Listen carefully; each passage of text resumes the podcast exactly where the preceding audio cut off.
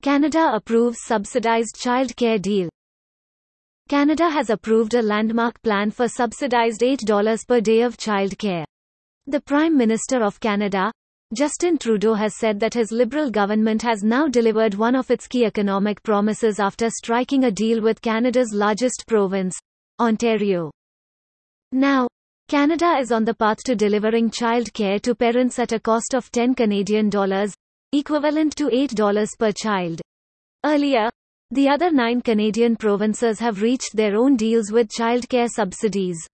The provinces will get tens of billions of dollars from the federal government to help reduce fees paid by parents, build more spaces and increases pay for childcare workers. The Government of Canada is planning to reduce child fees by half before the end of 2022, along with providing regional governments with the money necessary to build 250,000 licensed new spaces all across the country. Biden administration in the USA has also made affordable childcare a priority, arguing the lack of child care options costs the US economy $57 billion a year in lost earnings, productivity and revenue.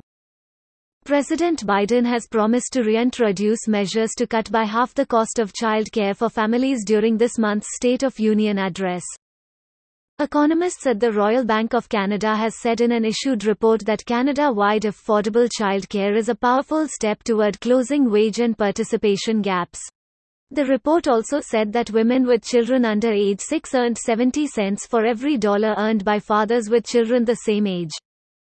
This podcast ends here. Thank you for staying tuned to our podcast channel. Keep reading. Stay safe.